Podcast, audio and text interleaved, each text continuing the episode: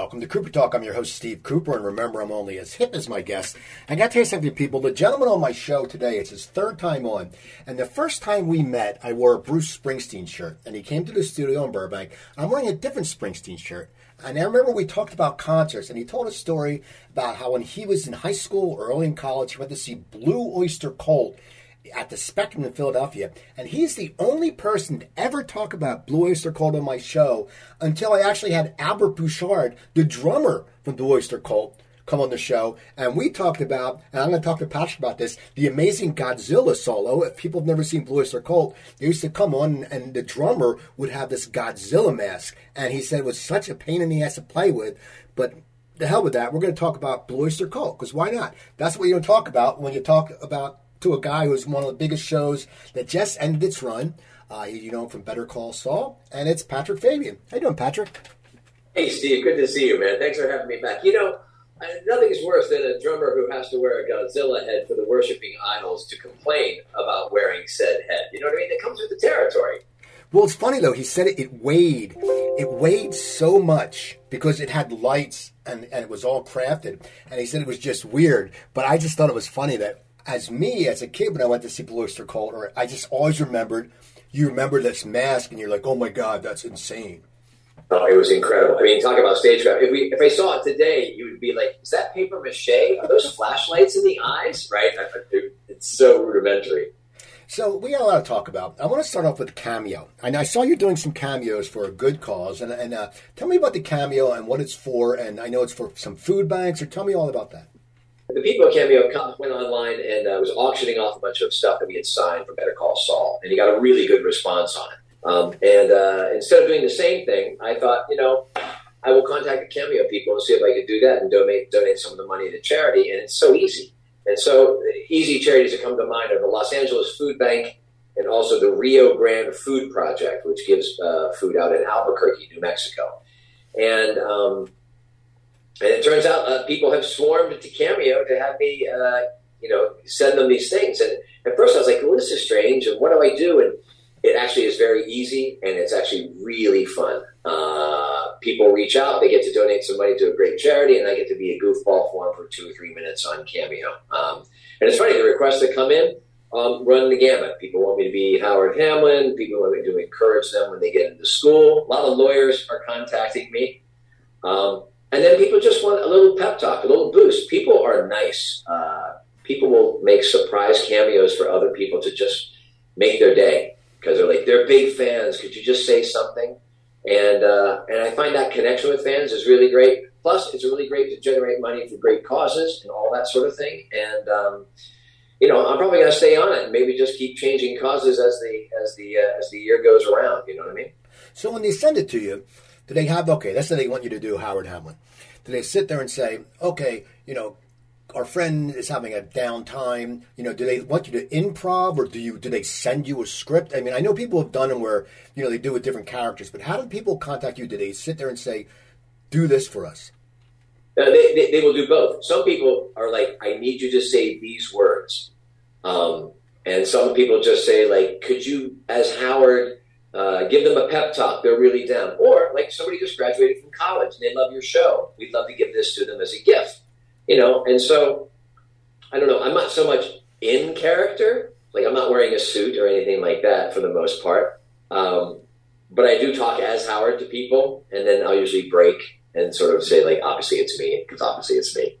It's it's fun. It's like a fourth wall sort of thing that you do. Uh, but people will sometimes specifically give you a script. Other times they're saying say whatever you want a lot of happy birthdays, which I am more than happy to accommodate to sing happy birthday to people. And um, it's that window that the internet can do when it's good that opens into uh, a whole breadth of different people's ideas of who you are or who you thought you are. You know, I'm an actor, so I suffer from don't you know who I think I am all day long. So it's really great to have other people reach out and say, you're actually this, or I want you to be this. And it's interesting to see whether I can be those things. And of course, yes, the internet's full of crazy corners, and I get you know crazy requests too that I, I, I don't do. I just politely decline, and I think they know that. But uh, but you know I can't. It feels like there's a lot of 14 year old boys out there who are like, say this. Is he going to say it? you know, and I don't. The answer is no, I don't say it. We, we did that in college. We're the same age. We did that in college. We, my buddy, we called one of those uh, adult lines, and my friend hooked up a speaker in, in the dorm, like in our dorm area, and we're talking, and I got on, and they're like, "You talk, Cooper." I'm like, ah, I was afraid, and we're just sitting there, and we sounded. I'm sure this woman was on the other end, filing her nails, going, "Oh, great, another bunch of college kids are paying 19.99 a minute. Minute, and after two minutes, they'll be gone." That's exactly the time limit. so, have, has any? What, give me one of the requests that you won't do, like what what you've gotten recently. I just can't do that. Oh well, I tell you what. Somebody really wanted me to do uh, Chuck McGill's uh, ranting speech from Chicanery, uh, the episode named Chicanery, which is where Chuck, in case you don't remember, is, is in the courtroom and he breaks down. And he has this beautiful rant. Michael McKean delivers this Emmy worthy performance and somebody wanted me to do they wanted me to do it to do an imitation of Michael McKean. And um, one, I don't have a Michael McKean imitation, uh, and two, it felt like a violation. You know, I wouldn't do something like that. You know, unless uh, unless he wanted me to or something like that. You know what I mean? So that's kind of odd. I'm not sure why they want Howard to do an imitation of, of, of Chuck, but you know, uh, I don't know what goes on in, in, the minds of people when it comes to that. So that sort of stuff, no. Anytime there's swearing involved, even if it's sort of like in jest, like an inside joke, I just you know de facto don't do that sort of thing. You know. Now, how how many requests are you getting? Because the show just ended, and and it was the ending was it was so great and it was so hyped and everyone was psyched you must be like getting requests left and right. And what do you do? You just sit up, you set up your camera and just do it like that, or how many how many requests are you getting? Well, you can do it on the phone. Uh, I get a bunch. You know, I, I just do it on my phone. I get them as they come in. You know, basically, you get clusters of like four and five that come in, and you sit down and you spend about 15, 20 minutes, and you you video out. And the app on Cameo allows you to just do it right through that, and then I send it, and then that's it. So uh, it's it's pretty easy, and uh, and it's it, it's actually really fun. So I'm glad I'm doing it right now. Now, what was the week like after the last episode? Because I saw on Twitter and Facebook, and it's one of those things. Episodes, TV shows go, but you know you don't really think of many TV shows that Breaking Bad was a great show. Better Call Saul is a great show. They both ended, so it has that, and then they have the callbacks with the guys from Breaking Bad, and so there's so much hype. And Hollywood right now, we're open again. I mean, everything's out. People can be out. What was it like? Was it a whirlwind on that last one on that last week in Hollywood? What was it like for you guys after the show ended?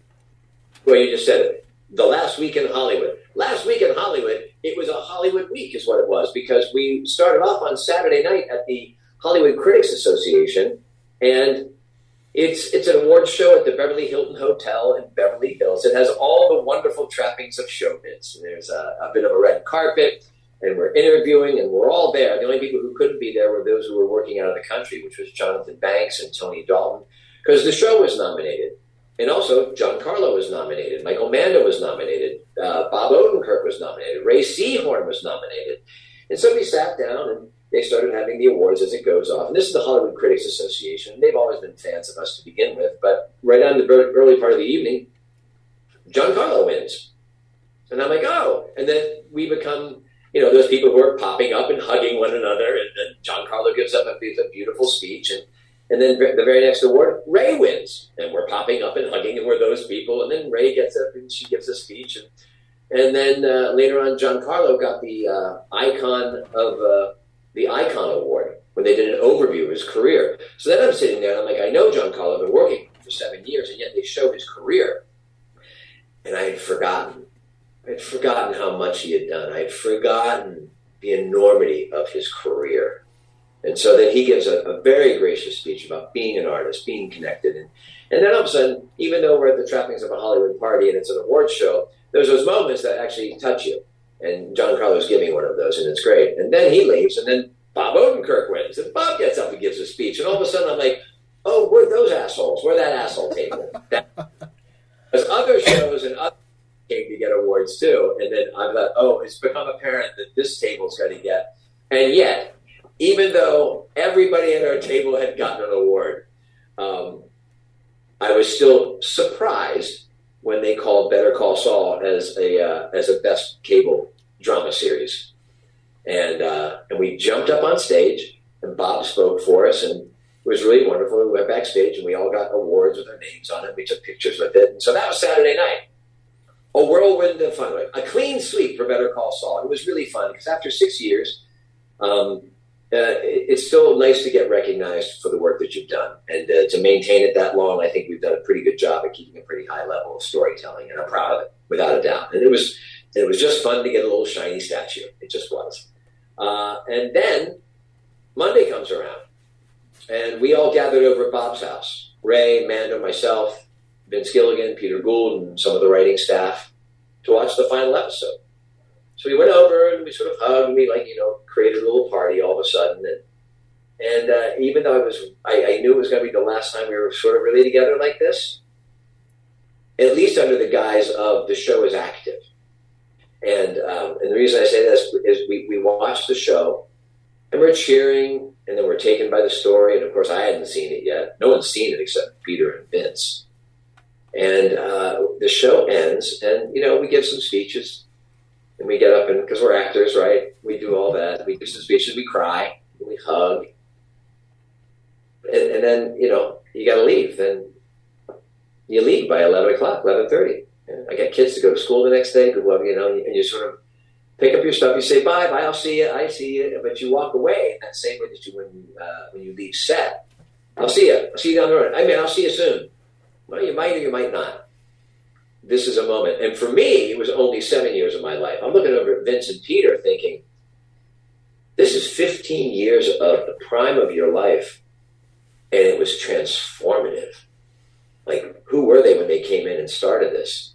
So I can't imagine what they're thinking and feeling. And uh, I get in the car and they go home. Tuesday morning, I wake up, I take the kids to school, and all of a sudden, I am sad. I'm sad in a way. I was surprised how sad I was. I was like, whoa. And I hadn't been, I hadn't worked on the show, you know, in about half a year, almost three quarters of a year, right? And I knew the show was over. And I've been watching the show, but there was something about seeing the finale and having the page get turned, right? Because now it's in the history books. Now we can just we can talk about it and dissect it all we want, but now it is no longer active. It is now part of things that go on the shelf things that live in your historical knowledge. And with that knowledge, I think I finally recognized that it was over. It's over. And I think part of me had, was clinging to a naive uh, denialism that we were going to go back for season seven or something like that. Then I saw the end and we all hugged, and I was like, oh, it's over. So I didn't realize how much I'd been putting that at bay until I realized how sad I was all Tuesday. So I was sad and grumpy sad and grumpy on Wednesday too a little bit, and then it sort of worked its way up because then you're like, oh, uh, there's a wonderful sense of ownership and pride that I got to be a part of the thing in the first place. For God's sakes, how lucky and fortunate! One in a million, you know, and I got to be on it. So I'll, I'll, I'll take that. And now, you know, a, a week and a half later, um, it sits in a just a great spot in my body. Um, and there's also just the business of the business. You know, what's going on next? What's the next audition? What's the next thing I can, can do? What's the next project I get to do? And, and I'm excited about that too. So, you know, Better Call will always be with me, obviously, and it's going to pay dividends, I think, by people uh, having seen this this last season in particular and go like, oh yeah, let's get Patrick in if we can. You know, I think it'll help open some doors. But you know, I've been a journeyman actor all my life, which means basically I've auditioned for the things I got, so I don't expect anything different going forward. Just I hope that there's uh, you know opportunities out there that this this opens some doors, which I think it will.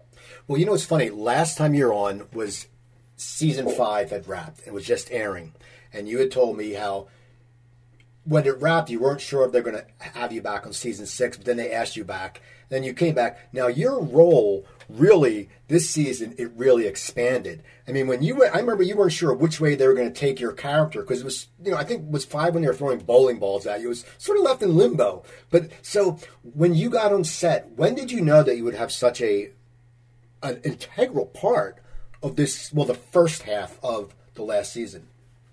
You know, they called me before the season began to let me know that, um, you know, Peter Gould, Vince Gilligan, and Melissa Bernstein, are other uh, other of the, of the three-headed dragon that runs Better Call Saul, called me before the season. And if you're an actor out there, you know you don't want the producers calling you before the beginning of the season. And they called for exactly that reason to give me a heads up and let me know that, as Vince put it, uh, we found something really cool for Howard that's going to really help hinge the show and swing it to the second half of the season. But that means that your services are not going to be needed past August. And they were giving me a heads up, you know, one for family and two for looking for work and all that stuff. Um, but that's all they told me. I mean, I knew that I was going to die, and I asked which writer wrote the episode, and they told me Tom Schnauz, which made me laugh because I knew Tommy would like to do that. And um, other than that, I didn't know anything. Other than that, I went by script by script. So I had no idea how much they were going to have me uh, in it and how much that final uh, episode was going to be. I mean, that's sort of wall wall Howard in that in that last episode uh, in six oh seven. But as the scripts unfolded, like all of a sudden, I'm like, oh, now I'm doing this, now I'm doing that. Oh, I'm boxing. Wait, what's going on? What I was mean, that really? like? What was the boxing like? Because it's such a funny scene. It's one of those things, those scenes that comes out of nowhere. Me and Joanne, my wife, are watching it, and all of a sudden, you're like, we're like, wait a second, are they gonna they're gonna box? I mean, it's just something you don't think about. it was a great scene, but how do they prep you for that? I mean, it must. I mean, I don't think you've boxed before. No, no, no. We trained uh, the the twins, the Salamanca twins box, and uh, um, uh, Luis Moncada uh, trained me, and he helped do the choreographing for it as well. And uh, so Bob and I did some training, and Bob and I, you know, Bob Rhea and I lived together in Albuquerque, and so we would box in our garage you know, two middle-aged white guys boxing each other in Albuquerque, right? I can't imagine what the dog walkers thought. Um, and when it came down to do it, of course, it was really choreographed. I tell you what, we're standing there. They had taken this warehouse and made it that beautiful boxing ring. It's all lit gorgeously. They got these cameras everywhere. Bob and I are standing up there on stage boxing gloves on. And I was like, can you believe we get to do this? And he's like, isn't show business grand? And I had to think, what a lucky, lucky thing. And then it played like gangbusters. I thought it worked, and I think it actually was justified the way they sort of came up with it. It wasn't too crazy left of center. It kind of made sense, and it was fun. Oh my god, it was so much fun um, and hard work.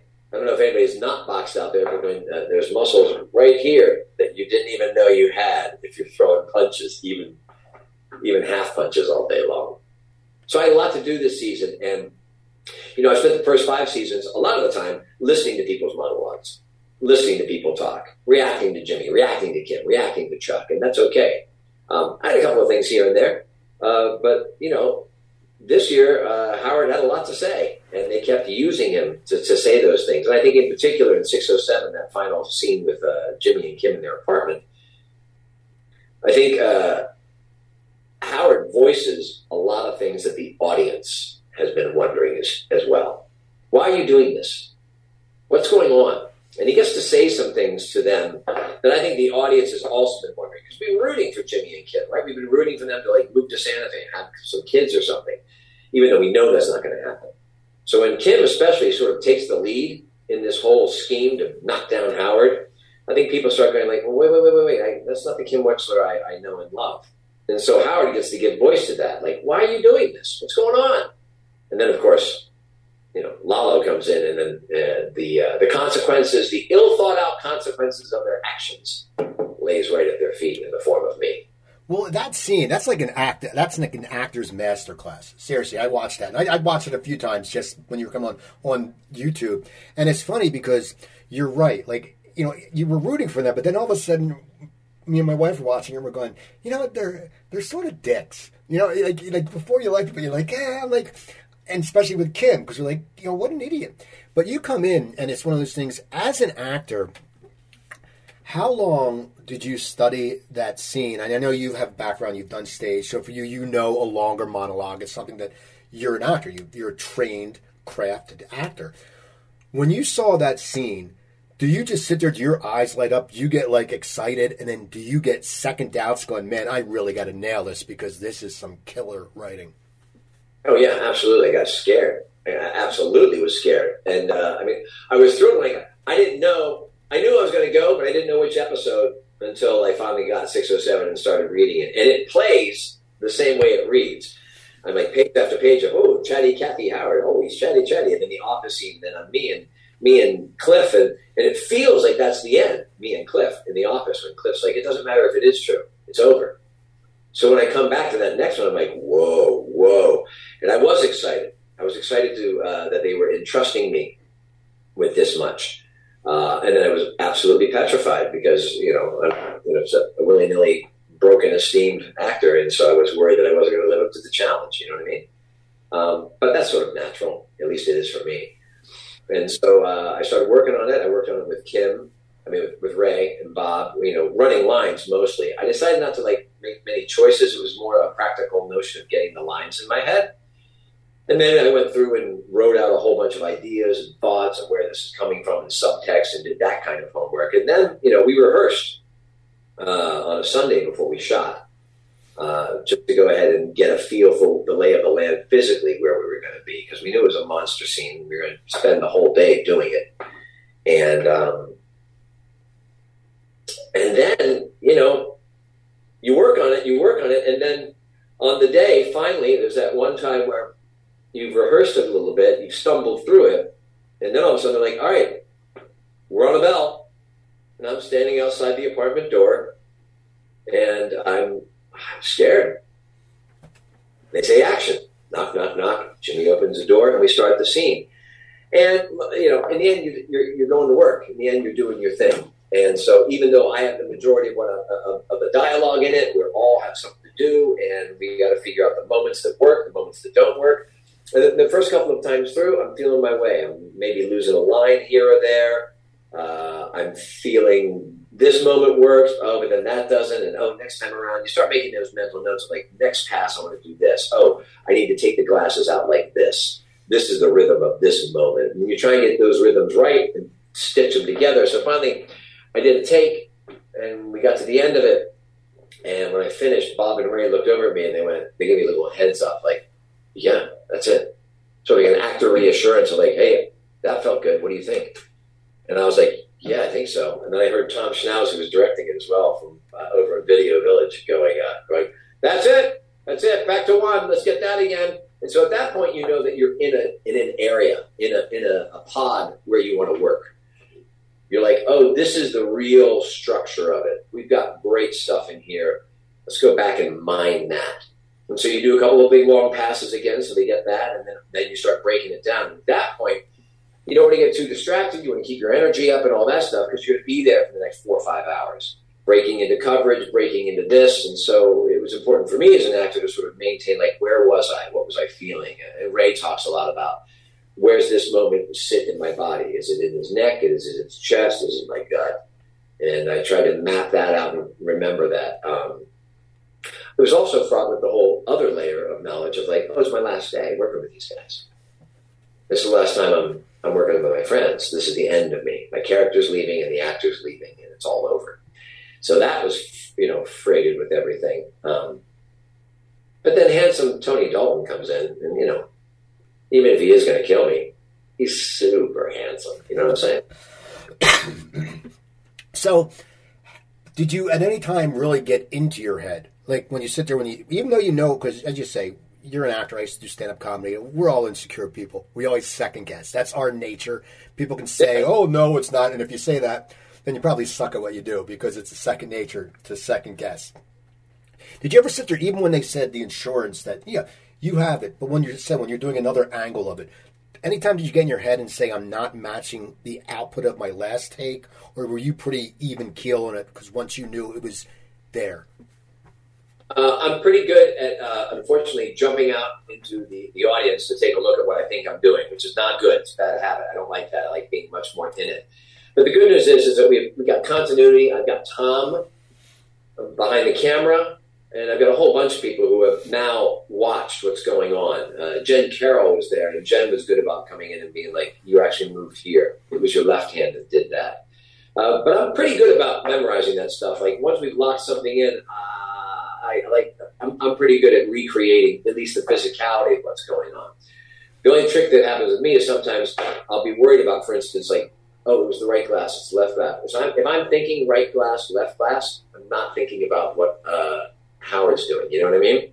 So it's that duality that everybody has to play with, anyways. Um, but there was moments. I mean, there's moments that just work, and you know it works. Uh, talking and listening with one another. That writing is so good and when you really sort of get to to burrow into the subtext of what's happening, and you can feel it with your fellow actors. Plus, I'm working with Rhea Seehorn for God's sakes. I'm working with Bob Odenkirk. So these guys are, are, are fantastic, top of the game. So it feels it's fun. It's really fun. And a couple of times, like we do a take, and then all of a sudden they, they, they say cut, and we sort of giggle like, "Ooh, I think that was good. That was fun." And you want right? You want that. Take the piss out of yourself a little bit, but also acknowledge that you know you're working on something good here. Now, was there during that scene, or or during the whole show in general, especially this last season, was there any room for improv as an actor, or is it one of those shows that's very scripted? We're going by the book. How did it work on set there? Yeah, no, I'm, I'm not. Are you kidding me?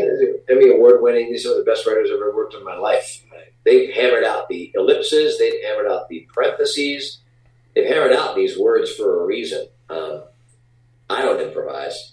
Uh, I do it word perfect, and um, and that's what I think they expect and what we we know. And if you have a problem or if you have a, a suggestion, or if it's not working for you, that's a different subject, and we can talk about that. Usually, what we do is we talk about that beforehand. Rarely on the day uh, is stuff changed like that, but beforehand, writers' room and the executives are absolutely open to saying, like, well, okay, this isn't ringing well. All right, well, let's talk about this scene. Or I'll call up and say, I'm not sure why I'm saying this. Because, and I'll, because this and this and this. So why am I saying this? And then all of a sudden they'll be like, well, because of this. And I'm like, oh. Or maybe it's a piece of information I don't have yet, which sometimes they would give you, sometimes they would not. They're like, no, this needs to be said because it's important for something that's coming up later. And you go, oh, okay, well, then how should I think about it? And then we discuss how we should think about it, maybe how we should deliver it, what's needed for the script. And that's good. But in terms of like, oh, I'm going to uh, make up stuff, absolutely not. These writers are too good. They've already given me a blueprint. I'm not a writer. Now, what was it like? And I always wonder when you're sitting there and you, first of all, you know you're going to get shot. You're in the scene. You're sitting there, and he's putting the he's putting the, the silencer on, and you have to keep character because you're just did a great scene. But in the back of your head, you're like, holy shit, I'm going to get shot. How do I react? How does it, you do that transition? Because it went smoothly, but I would think, do you jump too fast? Because obviously he's not shooting you. But I mean, how's an actor? I mean, what was that shoot? What was it like shooting that scene when he shoots you? For the first time Tony came in with the rubber gun, and he starts, you know, putting the silencer on and everything, and uh, all of a sudden he puts the gun up to my head, and, and I go, Tony, oh, come on, man. You're not going to shoot me, are you? And he goes, I'm sorry, man. It says I have to in the script. you know? Um, and, and, you work it out. And in terms of splitting it, here's the thing. I don't think he's there to shoot me. He's not there to shoot me. The thing that I'm alarmed about is firearms. What are firearms doing? And then in my brain, as an actor, what I go is like, well, Howard's thinking, of course, of course these fuckers have people who are have guns. Of course these these reprobates, these people who have weapons on them. Oh my gosh, what what is going on here? And when he says, "Oh, I think I'm in the middle of something," the thing I think I'm in the middle of, I'm in the middle of of that, that nonsense. And he and I'm not wrong. I am in the middle of it, but Lalo just takes care of that because he is. I'm in the middle of that of Lalo wanting to talk to them, so he just eliminates me. And when we have to get the practicality of like getting shot, you know, he a couple times he did put the gun up and go bang, which of course you can't use. Um, but what we had is somebody off stage uh, who had two uh, planks of two by four. They'd smack them together, so we get right to the thing, and then uh, you know the way we choreographed it, and it is it's a dance. I'm looking at him with the gun, and then I look back at them for a second. And at that point, I know the gun comes up, and I can feel the gun come up, and it's, and it's the idea of like we have timed it out. By the time he gets the gun up, by it gets to its point, that's when it's going to go off immediately. There is no I'm pointing it, waiting it, and shooting it. So as soon as I see it pass my eye, I hear I hear the and I go. And we got lucky a couple of times, right out of the gates, wham, wham, wham, and then I fall into a pad, and that was it. And then the rest of it was all choreographed. You know, they they created a rubber table for me to bounce my head off uh, they had me in a harness that took most of my weight, so all you see was my head smacking. Um, and we only did that about four times because Tom was like, I don't want you to hurt your head anymore. Of course, like an actor, I'm like, no, I'll do it. I'll do it as you want. And then when I rolled a camera to die, uh, we rolled the camera, and I, I, I died with my eyes open and my and my mouth open. Moron, my my mouth open. Kids, don't do that at home. Um, and then they put the camera down on the ground, and I got to the final position, and then I re-rolled it up from the moment where I hit my head, and then they said action, and I unspooled it a couple of times.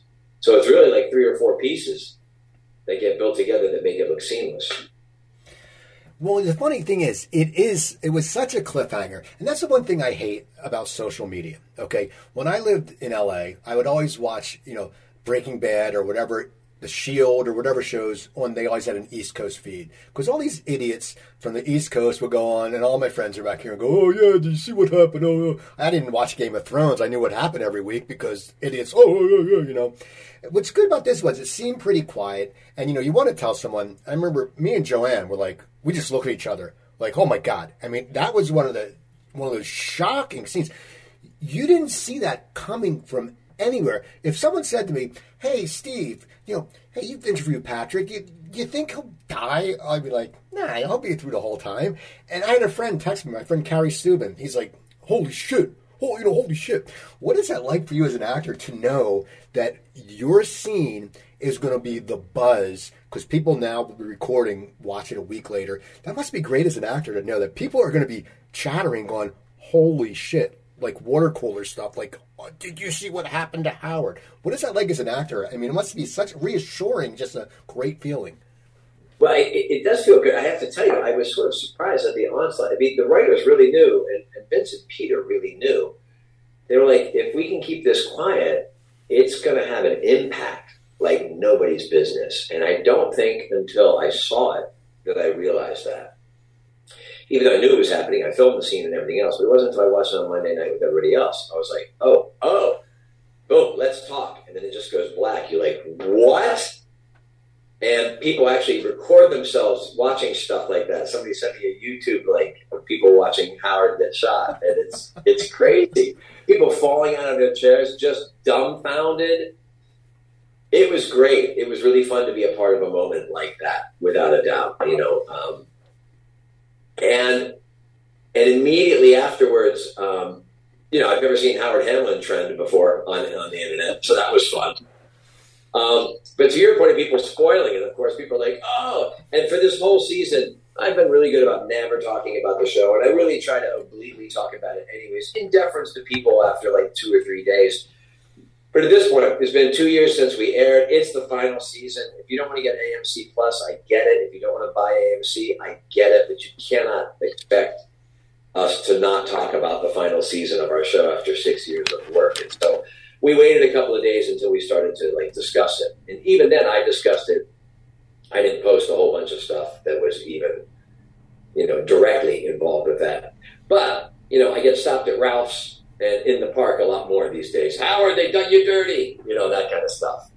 You know, it's funny. They also did Nacho Dirty. Your your Instagram used to be a lot of times with Michael Mando. You used to be in scenes, but you guys you guys never had a scene together. I don't think. How did you guys kindle a friendship? How did that friendship? Because you guys always looked with your Instagram posts. You always looked like you were having fun. I mean, was it just something you weren't in each scene? So how did that friendship develop on set? You know, I'd go and watch him. I'd go watch his work. Because man was a great actor. I'd like to find out stuff that I could steal from him. That's the way to go, right? Um, plus, we're all in Albuquerque together. So when he had time off and I had time off, we'd go hiking, we'd go out, we'd hang out, and stuff like that. You know, we really were a family and are a family. And um, so it was fun to hang out with one another. You know, he'd come out and watch me and uh, and give me pointers, and then uh, I'd go watch him and keep my mouth shut. How about that? And um, that goes for Giancarlo and for Jonathan Banks. I hung out with Jonathan a ton. Uh, we didn't go hiking. He wasn't much for a hiking guy, but but he was a good dinner companion and great stories. And I learned a lot from him too. You know, I remember the one time that I think it's the end of uh, season three, maybe season four, when he takes Werner up onto the, the high desert and has to execute him. Cold. It's cold up there, and it's the middle of the night. And so Bob and Rhea and I said, "Well, let's go. Let's go see." And we went up there, and Jonathan's like, "Oh, you came to watch." And Werner, uh, who played Ziegler on the show, he was like, "What are you doing here?" And we're like, "We came to watch. It's cold." you know, we came to say hi and, and give you camaraderie and stuff like that. And he was dumbfounded. He was like, what? That's absurd. I've never heard of other actors coming to watch other actors. And we're like, well, first of all, what else are we got to do? And second of all, it's cold up here. We know Jonathan will get cranky if he doesn't have somebody to talk to, so we didn't want him to get, he's shooting you already. We don't want him to get angry at you as well. So we sat there and hung out for a while. Now, granted, when we got cold, we went home. But we were there for a little bit, and I just thought that was very indicative. It seemed matter of fact that that's what we would do.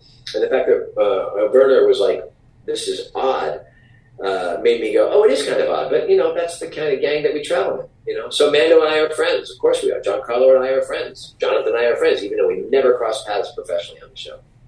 How important to you as an actor, and I think, you know, when I did stand up, I always would I worked at the Comedy Factory outlet in Philly, and I'd always watch the headliners. And even as I became a working actor, getting on the road, I always really soaked in. I was a sponge to the headliners, and when they would talk to me after the show, I would feel very. I'd be one, you feel honored, but you. It's that thing about the craft. How important it is? Do you think it is that actors should always have want to get more knowledge about the craft because some people I think they just do it and they go, "Oh, we're great." But like you've seen someone, you know, you went and saw the show, you're supportive. You seems like you could learn. I mean, is that very important to you? Oh yeah, yeah, absolutely. I mean, you always want to get better. At least I think you do. Um, I mean, unless I unless I am Cary Grant and all the phone calls are coming in one way, and all I do is pick what project I want to do, but I'm not that guy. You know, I don't think I'll ever be that guy. You know, so what are you going to do? You want to be able to show up and show different colors uh, for, for stuff. I mean, watching, particularly, let's go back to let's go back to, to uh, Mando, and uh, and Jonathan Banks. All three of those cats have a different energy than I do, and all three of those cats um, have a way of being still and having a big inner life going on that draws the viewer in. Like they're not afraid to just sit and think me, I lead with my head. I lead with, hey, I got jazz hands, you know, that's sort of my deal. You know, Howard's pretty buttoned down, but he's still much more kinetic than any of those guys. And so I watch, I'm like, so why are we watching? Why am I watching Jonathan? He's doing nothing, except he's not. He's doing a ton of stuff. And he's also on a very practical level. You're watching, oh, a slight eye movement gives me this. A cock of the head can really denote something, especially if you're being very reserved. And that's the kind of tricks and the kind of things that I like to look at because I'm like, oh, when can I use that? And watching Giancarlo play somebody um, who is not as in control as the Gus Fring that we see in Breaking Bad, that was fascinating. Watching him discover the fissures as he's getting his feet to become that guy, that was a masterclass as well, you know? So I love that stuff. Watching Rhea work, I'm like, ooh, that's how an actor works. Maybe I should do that next time. And I'm not kidding she would come to play with all these different ideas, thoughts, and homework and things like that. And I was like, oh, maybe I should do that. You know, because sometimes you just need to see people to go like, oh, that's another way of doing it. Great, let me try that. So, how has your career grown from this? How has your career grown from the fact that you know you've been on this show and people know you, but now you've been on a you're on a legendary show now, and as we said, you're such a big part of this last season do you come out of that as we said earlier? You said, "Yeah, I'm still an actor doing my job," and you've always said that you're a guy who has to go out for auditions. But do you come out with a little more confidence now that people they knew you from Better Call Saul, but now from this last season, you really got cemented as a guy with chops because you were on so much and you had a big part. How does it make you feel as an actor, and how do you think that will parlay your career? Uh, it makes me feel great that they entrusted me with such important things, and it made me feel good that I think uh, I think it worked out. Um, and I think the good news about it being, you know, living on Netflix and all that sort of thing is that it will have residual echoes for me. And yeah, does the conversation change in the industry for me? You know, I, I, don't know. I mean, because let's be honest, I'm still a white guy over the age of 50. And those are three strikes against you in these days. You know what I mean? I don't mean that in a bad way. It's just what it is, and that's okay. It's still a young and pretty business, and uh, I'm, I'm, no longer young, and that's okay. Um, again, if you're part of the conversation and people have seen the work or heard about the work, because sometimes rumor is just as powerful, um, it might open some more doors, or it might get me some considerations for jobs that uh, that I don't even know I'm being considered for. You know what I mean? I'm the last to know basically. there may be conversations that are going on with my agents and other people who are producing projects. And, uh, you know, I'll never know some of that stuff. Uh, I think it will help, if nothing else, because, you know, it was a successful series, right? And who doesn't want to be associated with something that's successful? And so uh, I'd love to be able to slide into another show and, and, and do something. But um, it really is, you know, even Bob, and he's Bob Odenkirk, he's got six or seven different projects going because he knows not all of them are going to go. He knows things are not going to get into production. He knows even if it's really good, they might not air it or it won't find an audience. It's a it's a, it's a business of vagaries, and we had a luxury seven year run where um, the critics liked us, the fans embraced us, and uh, we kind of got to go out on top in a really great way. Uh, and uh, I'm just looking for the next thing. You know, we'll see what happens. You know, I'd love to create something. I'd love to do all those things, but uh, you know, will Saul help me? Absolutely. Is it a guarantee? Absolutely not. Now, I, this is funny. As someone who's been in Hollywood, I was going on my mind, I wanted to ask you this before I forgot it. The scene, and okay, in the the first scene of the second half of the last season, when they're doing the cleanup and then they put the body. Was that you, or they bring in a body double when they throw the body in the grave, or what? What, what was it? Was that you or a body double? I, I, my mother was curious about that, whether I got paid for that episode or not, but she was. Uh, yeah, I was in it. There was also a stunt double and a body double who did a lot of laying around, but I did a lot of the laying around because, you know, the camera was going to catch my face and stuff like that. Um, and the grave, that's all me. You know, they threw Tony, well, they didn't throw us in. Stunt guys did the throw, which was awful to watch. They just throw their bodies. And God, love these guys. Uh, but Tony and I climbed down to the grave. We did that um, so no, I did a lot of lying around. And by the way, so we finish uh, episode 607. Goodbye, Howard. Blah blah blah blah blah. And then we're starting to film 608, and I'm a body, and so I'm all made up with my head blown off and everything else. And that's when Bob, of course, has his heart attack. And um, that all happens. And then six weeks later, we're back at the same set, and I'm still like this again. And um, and we're lying there, and it's just it's absurd. It was absurd that we were back at the same spot doing the same thing six weeks later after Bob had his heart attack, and uh, and at that point they're like they're like, oh, "We're sorry, Patrick, you have to lay around." I'm like, "Guess what? I've got no problems. I can lay around all day. That's fine." You know, it was a real great wake up of like, great, we're making a good television show, and that's nice but man, you know, life is a serious business and it really can take you out in a second. So, is my job to lay around with a half blown head today? That's my job. How what, lucky am I? What was the vibe like when Bob had a heart attack? Because I've had heart problems before, and and when it happens to you, you really sit there. I was in a hospital for eight days a few years ago, and it really changes your view on things. And you go, you know, and it really affects your friends. You don't know. I mean, I used to joke with my wife. Was before we got married. I'd be like, "Don't worry, I'm not going to die because you know we won't get the deposits back for the wedding." So you know, it was one of those things. But for what was it? What does it do to a set that you guys are like a family? And even though you know, you know, you're pretty much done. You thought you'd just be down there doing this few scenes of falling in a casket, you know, the grave. What ha- what happens to the cohesiveness of the unit? I mean, do you are you all just in shock? I mean, how scared were you? Because he's your leader. The, the bottom line is that's like a quarterback from the NFL. You know, having a heart attack. What what went on with the whole cast and the crew and everybody? Well, you know, immediately you go, you have absurd thoughts when all the things are going down in the first 24 hours of like, well, that can't happen to Bob. He's number one on the call sheet. Um, Bob can't have a heart attack. He has a pitch with Netflix next week. Um, we're making a TV show. And then all of a sudden you go like, oh, we're done making this TV show. It's over. They're never going to air this. It's over. I, you know, our concern first goes towards um, is Bob okay? Because heart attacks can have varying degrees of effectiveness on people depending on when they get to them. You know, Rosa Estrada uh, definitely saved his life by doing CPR for as long as she did.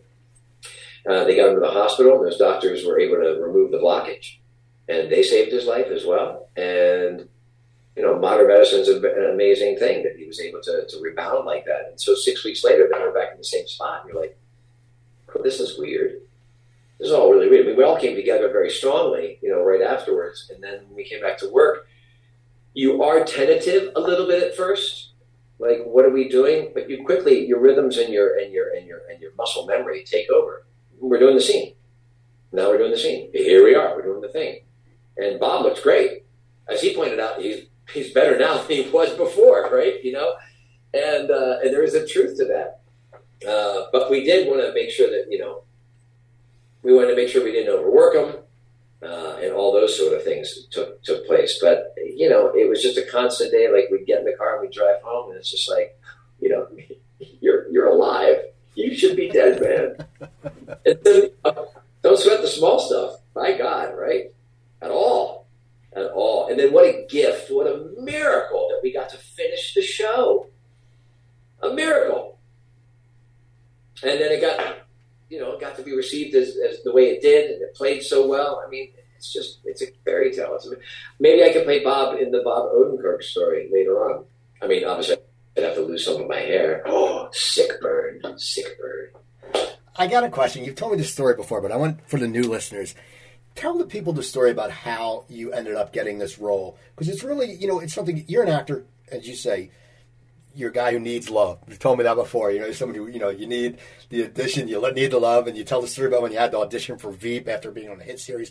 But you never thought you were going to get this role. Tell people the story, how you got this role, because I think it's very inspirational that you you didn't quit. You know, a lot of people sit there and go, ah, you know, and you said everyone wanted this role. But tell the people the story about how you ended up getting the role as Howard, and you, you didn't think you were going to get it. Sure. Well, I mean, it started off with a. I, I, I hadn't had auditions in a while, and I was starting to get that that realization of like, oh, it's tough. It's tough when you're over forty. You know, it is. They just don't write the rules. And then all of a sudden, I got an audition for uh, uh, an, uh, ABC family show called Dog with a Blog, and I was like, what? I mean, the dog is number one on the call sheet, I think. And I was like, what? Now, my friends play the um, the mother and father on the show, it's a fine job. It's a fine show. It's just, it's dog with a blog. And I hadn't had an audition in a long time. I'm like, this is what's out there. Well, I got over myself, put my acting suit on, and went down, and there was a room of like, I don't know, 20 of me. And some of those guys had Emmys, and some of those guys had shows of their own. And it was a reminder of like, wow, I was lucky I even got called for this. Anyways, I do a good audition. And um, so much so that I call my manager on the way home and I say, hey, um, I think I may have booked this. And I never say that. That's the kiss of death. And sure enough, they call around five o'clock that afternoon. They put a thing they call they they put a pin in you. I mean, they're not hiring you, but you're definitely the, the guy they're looking for. Um, and then five days go by. I call my manager. I'm like, "What happened? What's going on?" He calls back real quick and says, "Oh, they cast a name of your name. Don't worry, we'll find something, something else." And I was like, "What?" There was 20 guys in the room all of us have resumes that are like 25 years long. I mean, what, what do you mean they found a name of your name? And it really depressed me. And then three weeks later, a thing called Better Call Saul, a spinoff from Breaking Bad. I'm like, well, if they're getting a name of your name for Better, for Dog with a Blog, guess what? Hmm. they're getting a movie star called Saul. But my job is to go see casting directors. In the casting directing office of Bialy Thomas, Sharon Bialy and Sherry Thomas called me in for this. And they also cast The Walking Dead. And that was in season four. And I thought, well, maybe, maybe if I go in and I do really well in this Better Call Saul audition, I'll get a three episode arc on The Walking Dead and get eaten by a zombie. That's what I was going for. So I go in, I meet Sherry Thomas, her and an iPhone, and uh, we do the audition once. She adjusts me, I do it again. I drive home and do the audition again to the steering wheel, which I always do. And uh, and I thought, well, that was pretty good. Maybe maybe I'll get in The Walking Dead. Two weeks later, I get a call. Vince Gilligan has seen my tape and he likes it. And they would like to test me. And then I go to Sony. And a week later, and I sign a bunch of papers. And I go and I meet Vince, I meet Peter, I meet the whole Mishigash, and, uh, and I do my audition. And a week and a half later from that, I get a call saying, You got the job. And I'm thrilled. But the reality is, my career and being an actor is those five weeks. It's between the five weeks of not getting a guest star on Dog with the Blog because they want to name of your name, and then booking a series regular on Better Call Saul. I didn't become a better actor in those five weeks. It reminded me again the vagaries of it all. And the fact of the matter is, I wasn't the answer for Dog with the Blog. I wasn't the answer. I wasn't the guy. But I was the guy. from Better Call Saul. Now, I also posit by sticking around as long as I have and auditioning for as much as I have and putting myself in a position to have those auditions gave me the opportunity for that. But there's a little bit of luck and fortune involved with that. And then, then I'm on the ground floor of a series with that writer's room. So they start writing for me to my strengths. So we end up on season six where they, they give me something that I can handle that has been earned by the character because they opened all these windows to him emotionally season by season. The whole building staircase. I mean, that's how it works. That's the collaboration. But honest to God, you know, it could have been somebody else. I'm glad it wasn't, but it could have been. I'm glad it wasn't either. I, I, I, was a fan of yours. I remember when I, I saw you on season two, and I hit up Spencer Garrett, and I said, "Do you know Patrick Fabian? I like that guy." And he got show. How important? I want to ask you this: How important are the fans to you? Because you know, once again, this is a kind of show that the fan base is very, um, they're very into it. I mean, I know a guy this guy Chuck Shoot, who's a big fan, he's sitting there. He had the chicken and the stuff for that last episode. He posted it on Facebook. He was so excited. But how important is it to you that to relate with the fans? And are you someone that will? Because you know there's going to be Better Call Saul conventions probably. Is that something you would be into doing? I mean, I know you probably went to Comic Con, but that's something where you can really give back to the fans because it seems like the fans, the fans just adored this show. Oh yeah, the fan base was crazy. You know, and, shout out to the Breaking Bad store in in uh, Albuquerque, New Mexico. It's right there in Old Town. Mark and Ed have made a business, and it's uh, it's with the blessings of Vince and Peter and Sony and AMC. They are there for all of your Breaking Bad needs. The Breaking Bad store in Albuquerque, New Mexico. Mark and Ed have some tats of the show. That's how I first met them. And at first I was like, what are you doing? And then I got it because they love it so much. And they've got a whole Facebook group and they're so they're so nice and loyal and they know the ins and outs of the show. It really it, it, it, it, makes me so happy. And on, on the internet, you know, I've tried to engage with fans absolutely through Twitter and Instagram and stuff like that. Um, I like to have some fun with it. I like having fun with Rhea Seehorn on the internet and things like that. Um, it's amazing. It, it's amazing the details that they come up with, the memes that they come up with. Man, people have made made some crazy Howard stuff out there, which is really great. Some of it, I guess, it's like they're standing Howard and they're putting up stuff with, but it's got rap lyrics, so they cannot like retweet and stuff like that. But it's so funny, it's so great. And uh, you know, I never thought I'd be on a show where uh, that sort of thing would happen. The fans are great because they also love Breaking Bad for the most part. There's a there's a shared from they're a family as well because they made Breaking Bad, you know they did, and then they made Better Call Saul by showing up, giving it a chance when they could have been like, meh, maybe not so much. So I love it. If they had a Breaking Bad convention or a Better Call Saul convention, I'm I'm sure to go. It's funny you say I do Comic Cons. I'm doing my very first Comic Con uh, in late October, the the big Texas Con in San Antonio. So if you're in San Antonio, and I think it's October 28th, I'll be there for my very first Comic Con to sort of see how that goes. I love interacting with the fans, and I and when people stop me on the street, and they do, um, I don't mind. I look, I, I, get to be on a great, fun show that had a high profile, and you want to say hi and tell me it was good work. I'll, I got two minutes for that. There's no doubt about that. And uh, and I don't know if you know this, but there hasn't been a selfie I haven't been willing to take yet. So one final question: What's coming up for you? What do you have going on? You know, I look. Well, it's funny because I'm looking at I'm looking at uh I always check on IMDb, which people like you, it's hard to because you have 153 credits. That's how I always laugh when actors see you go, "Oh, well, I interviewed someone they had like 260." I'm like, "Where do I even start?" You know. But you know, I look under here, and, and first of all, it says the Gordita Chronicles. Yeah, the Gordita Chronicles HBO Max. Unfortunately, that just got canceled. It didn't get picked up for a second. Well, it, didn't get picked up by it for a second season. Uh, it's about a Dominican family that comes to Miami in, in the 1980s, and it's really fun uh, and really sweet.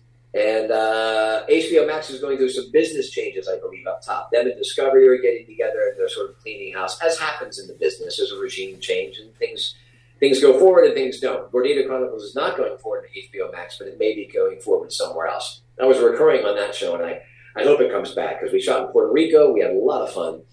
Um, and I'm playing a completely different character other than Howard. I play more like a, a Ted Danson type character. I'm trying to channel him. Um, and I just got done doing ADR today on a movie called The Other Zoe that uh, stars Andie MacDowell and myself and some uh, really fun young kids. It's actually about the young kids, but I'm going to keep saying it stars Andie MacDowell and myself. um, uh, it's all these YA kids who have massive followings. Uh, they're, they're, they're wonderful and really sweet.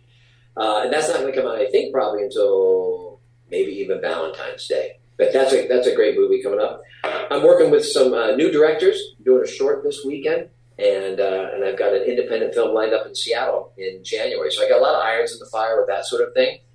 Still doing uh, sort of cleanup duty with Saul, with interviews and requests and all that sort of thing. And you know, every day I wake up, that phone call could come that has me my next big job. I'm crossing my fingers for the series that shoots in the south of France for the next seven years. if you know anybody who wants to do that, I'm available. One more thing. How much do you love acting? How much do I love what? Acting. Oh, I don't work, man. That's that whole thing. If you're doing what you love, you don't work a day in your life. I have I have defied the odds and gotten really lucky. I've been doing this. I stopped waiting tables in 1992. So that's 30 years ago, right? I've been working for 30 years and I've been doing exactly what I love. And that goes from working with the Olsen twins to kissing Xena to working with Angela Lansbury to riding horses to killing, being killed. You know, it's been it's been fantastic. And this last six years, even while I was doing Better Call Saul, I got to go do an independent film, Driver X, and that was fun. And I got to work on Gordita Chronicles. I got to work on all these things in between. So it's been it's taken me around the world. It's my favorite thing to do. It still interests me. I still am trying to figure out how to do it well. I believe I've been told it's just talking and listening. And yet, and yet, and yet. Sometimes it works, sometimes it doesn't. But I love the, the, uh, the tightrope aspect of it all. I wouldn't do anything else, and hopefully I won't have to. Well, I want to thank you, Patrick. Now, how can people get in touch with you? I know you're very active on Twitter and Instagram. Is it all at Patrick Fabian?